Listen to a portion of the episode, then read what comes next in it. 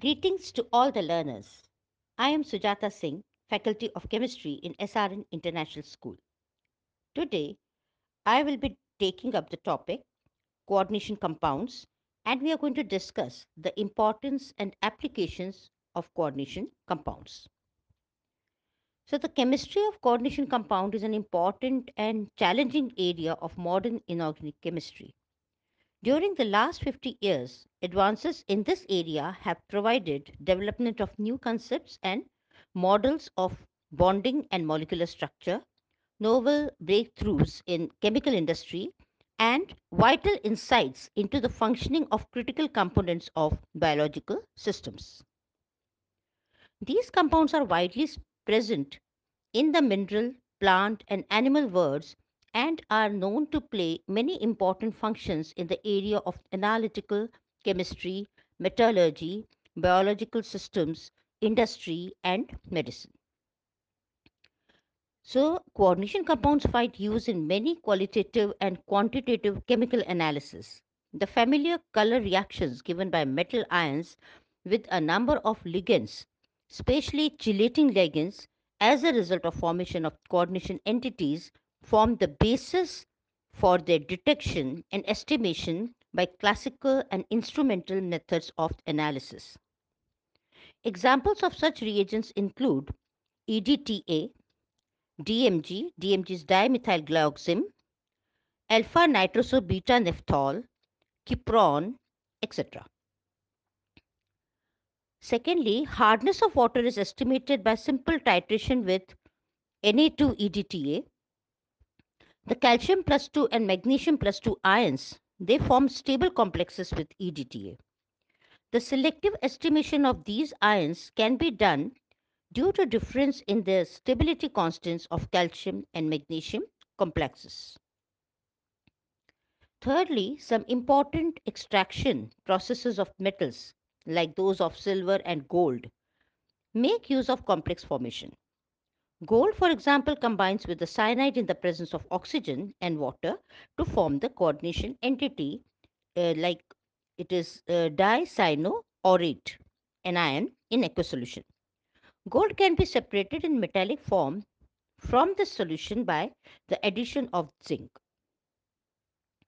Next is about the purification of metals, which can be achieved through formation and subsequent decomposition of their coordination compounds.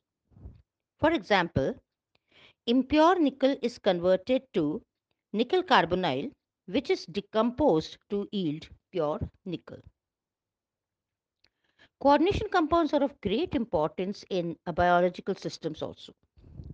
The pigment responsible for photosynthesis that is chlorophyll, is a coordination compound of magnesium. Hemoglobin, the red pigment of blood, which acts as oxygen carrier, is a coordination compound of iron. Vitamin B12, which is actually a cyanocobalamin, the anti-pernicious anemia factor, is a coordination compound of cobalt. Among the other compounds of biological importance with coordinated metal ions are the enzymes like carboxypeptidase A and carbonic anhydrase. These are the catalysts of biological systems. Coordination compounds are used as catalysts for many industrial processes. For example, rhodium complex, a Wilkinson catalyst, is used for the hydrogenation of alkenes. So uh, even the articles, they can be electroplated with silver and gold much more smoothly and evenly from the solutions of complexes like dicyanosilver anion and dicyanoaurate anion than from a solution of simple metal ions.